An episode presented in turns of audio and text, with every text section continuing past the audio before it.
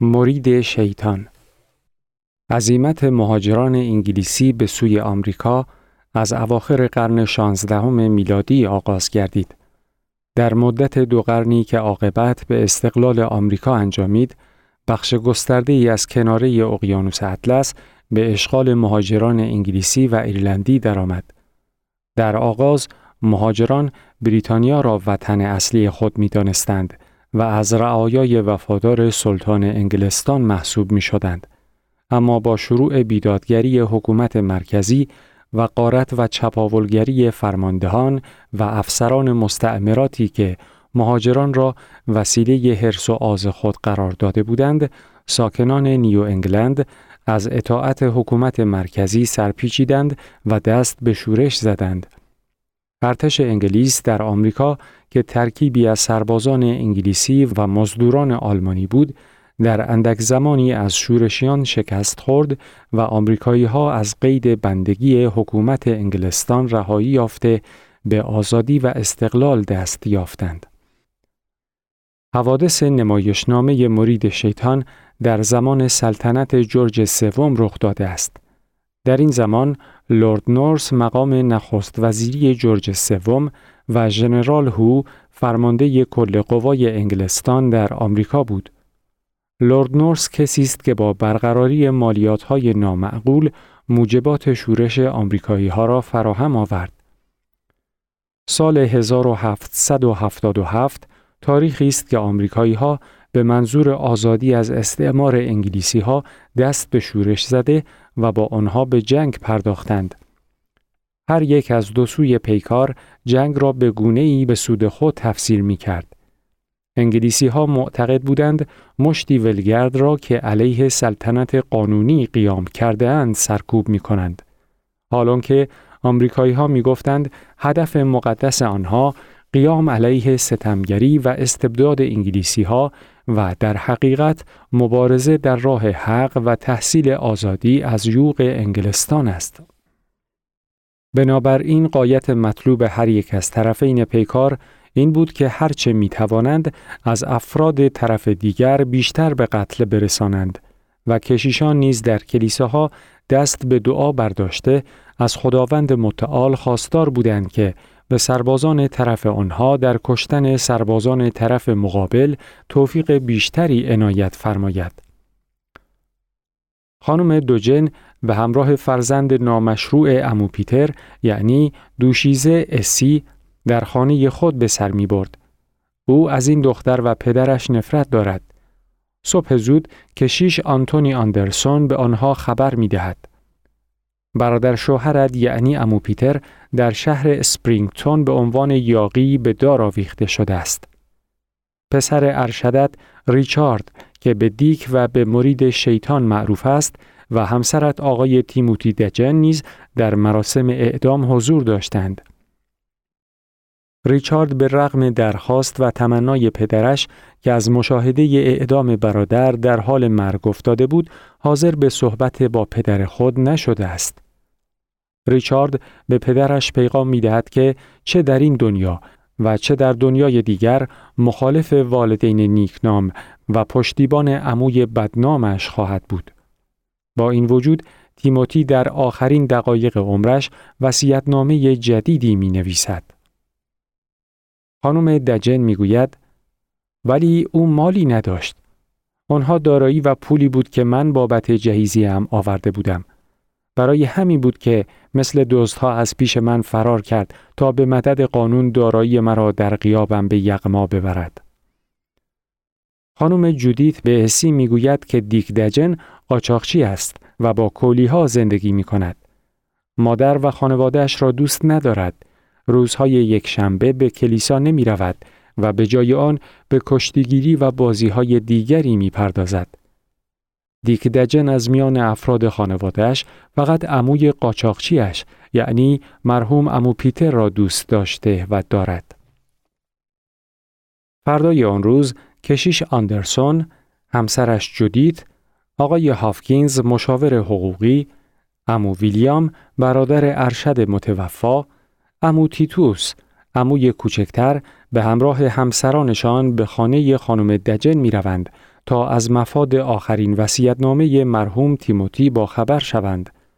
خانم دجن از آن دست آدمهایی است که به خاطر اینکه هر روز یک شنبه به کلیسا می رود، خیشتن را از گناه مبرا می داند و به همین سبب مجاز می داند که به هر کار ناسوابی دست بزند. در پایان دیک یا ریچارد دجن در خانه حاضر می شود و شروع می کند به همه افراد خانوادهش توهین کردن. با صدای بلند وسیعتنامه مرحوم را می خاند. تیموتی به کریستی جوانترین پسرش یکصد لیره به همسرش سالانه مبلغ 52 لیره به ریچارد پسر ارشدش خانه و عراضی متعلق به آن در وبستر بریج را واگذار می کند به شرط اینکه ریچارد نگذارد اسی فرزند امو پیتر از گرسنگی بمیرد یا از روی احتیاج به بدکاری کشیده شود. خانم دجن که اینک در خانه خیش خود را مهمان ناخوانده ای می بیند، از شنیدن این وصیت‌نامه احساس خرد شدن می کند. ریچارد به اسی می گوید مرا مرید شیطان صدا می زند برای اینکه حقیقت دارد. من روحم را به شیطان ارزانی داشتم و سوگند خوردم که در هر دو جهان یارش باشم. همین وعده و همین سوگند به من کمک کرد تا آزاد بشوم. از امروز این خانه معوای او و این رواق محراب شیطان است. در این خانه دیگر نباید تفلی بگرید و یا در شبانگاه از بیم و حراس بلرزد. ریچارد در برابر هشدار کشیش اندرسون مبنی بر اصلاح رفتار خود به او پاسخ می دهد که سرگرد سویندون به تصور اینکه امو پیتر از خانواده سرشناس و محترمی است او را به طور اشتباهی به دار آویخت. شما هم به خوبی می دانید که همه ما یاقی هستیم. همه هزار با صدای بلند و بیدرنگ می‌گویند هرگز هرگز! ریچارد همه در کلیسا از خدا خواسته اید که او شکست بخورد و پیشوای شما هم در این استقاسه کشیش آندرسون بوده است. کشیشی که برای تهیه اسلحه انجیل خانوادگی را فروخته است. خانه کشیش آندرسون نزدیک شهرداری در خیابان وبستر بریج قرار دارد. روزی ریچارد به خانه کشیش می رود. همسر کشیش که از آن مهمان سخت نفرت دارد مجبور به تحمل زخم زبانهای او می شود. ناگهان کریستی وارد خانه کشی شده و خبر بیماری مادرش را می دهد. مادر آنها که در خانه اموتیتوس بستری شده بود در آخرین لحظات عمر خود به کشیش احتیاج پیدا کرده بود. کشیش آندرسون از همسرش درخواست می کند که میزبانی ریچارد را تا بازگشت او به عهده بگیرد. پس از مدتی سه سرباز انگلیسی وارد خانه کشیش شده و به همسر کشیش اعلام می کنند که آمدن تا کشیش آندرسون را به اتهام یاقیگری بازداشت کنند. در این کش و قوس ریچارد با پوشیدن لباس کشیش آندرسون خود را به جای او معرفی می کند. همسر کشیش نیز راز را فاش نمی کند. در لحظه وداع ریچارد سربسته به جودیت می گوید دوستی را که چند دقیقه پیش اینجا بود پیدا کنید و بکوشید از خطر دورش کنید. مبادا بگذارید بفهمد که من در چه خطری هستم. و اگر بر او آشکار شد که من در چه وضعیتی هستم بگویید بیهوده اقدامی نکند. نه تنها نمی‌تواند مرا نجات دهد بلکه خودش را هم تحویل چوبه دار خواهد داد. خیالتان راحت باشد. با تیب خاطر حاضرم جانم را از دست بدهم. کشیش هنگامی که به خانه بازگشت و از ماجرا با خبر شد، برخلاف تصور همسرش که اینک دوستدار ریچارد شده بود، نه تنها برای نجات ریچارد کاری نکرد، بلکه با پوشیدن لباس ریچارد در اولین فرصت از آن منطقه بزدلانه فرار کرد. فردای آن روز که جودیت به عنوان همسر کشیش به ملاقات شوهر ظاهری خود یعنی ریچارد رفت و از عملکرد کشیش انتقاد نمود به ریچارد اطلاع داد که ماجرا را افشا خواهد کرد اما ریچارد با سخنان جودیت موافقت نکرد و به او گفت بی تردید من هم اگر جای کشیش بودم همین کاری را که او کرد می کردم. پس از افشاگری شما هم نه تنها مرا رها نخواهند ساخت بلکه به او هم فرصت فرار نخواهند داد. آنها قصد دارند با بداراویختن یکی از ما مردم را بترسانند و به آنها درس عبرتی بدهند. پس بگذارید به آنها نشان دهیم یکی از ما آماده است که جانش را فدای دیگری کند. این عمل آنها را به وحشت خواهد انداخت. هرگز دلم رضا نمی دهد برای نجات جان خودم کس دیگری را به پایدار بفرستم. و اگر از من بپرسند چرا جوابی ندارم. لابد مرا ابله می‌خوانید ولی این سرشت من است و خلاف سرشت خودم نمی‌توانم کاری انجام دهم. به مردم خبر می رسد که اسپرینگتون به دست شورشیان افتاده است. در دادگاه جودیت برخلاف قولی که به ریچارد داده بود موضوع را برملا می کند. اما سرگورد سویندون می گوید چون جای کشیش را گرفته اید تا آخر هم باید جای او را اشغال کنید. بنابراین همانطور که مقرر شده است ساعت دوازده به دار آویخته خواهید شد. مگر اینکه کشیش اندرسون قبل از اجرای حکم خودش را تسلیم کند.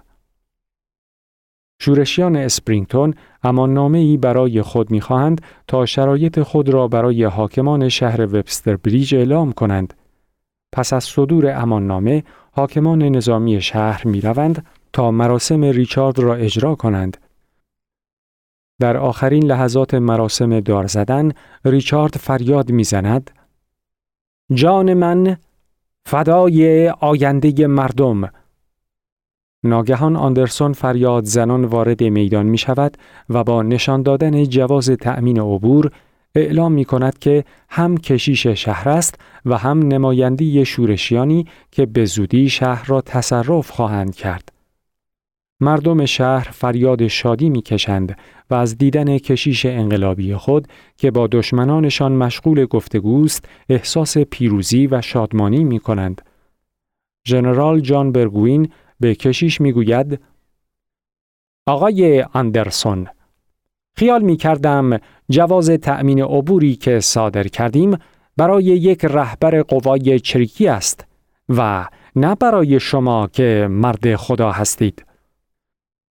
آندرسون پاسخ می دهد آقای ژنرال آدمی در بوته آزمایش به استعدادهای واقعی خود پی می‌برد. این جوان بی تجربه با اینکه خودش را مرید شیطان می‌دانست و به این مقام مباهات می کرد، در مرحله آزمایش یک مرتبه متوجه شد که تقدیر چنین خواسته که تا پای مرگ پیش برود. به همین سبب با ایمانی قوی به سوی مرگ شتافت. من هم فکر می کردم خادم کلیسا و مرد صلح و صفا هستم. همین که مرحله آزمایش فرا رسید، دریافتم مقدر شده که من هم مرد عمل باشم و جای خود را در میان شور و قوقای کارزار بجویم. بنابراین در پنجاه سالگی زندگی خود را دوباره با درجه سروانی شروع کنم و مرید شیطان به زودی مقام کشیش شهر را به نام ریچارد دجن اشغال خواهد کرد و به خدماتش به مردم ادامه خواهد داد. ارکستر شهرداری که از نوازندگان ناشی تشکیل شده بود نمایان شد و مشغول نواختن آهنگ یانگی دودل گردید. این آهنگ آمیانه برای مدتی نقش سرود ملی را در ایالات متحده بازی می کرد. جمعیت کشیش اندرسون و ریچارد را روی دستهایشان بلند کردند و همگی تا چند لحظه هورا می کشیدند. ادبیات داستانی حوزه ایرلند. جورج برنارد شاو.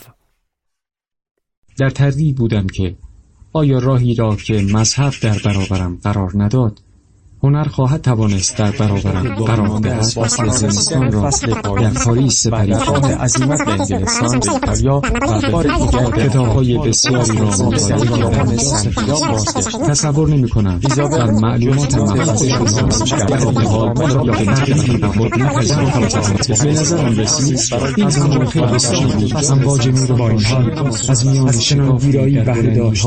که حاضر بودم بمیرم. ولی از آن چشم نپوشم تصویری همانند فولاد مزار چطور می توانم برای شما تشریح مسئول زیبا چه زیبایی های عالم گشت. کتابشنو رسانه برای شنیدن کتاب.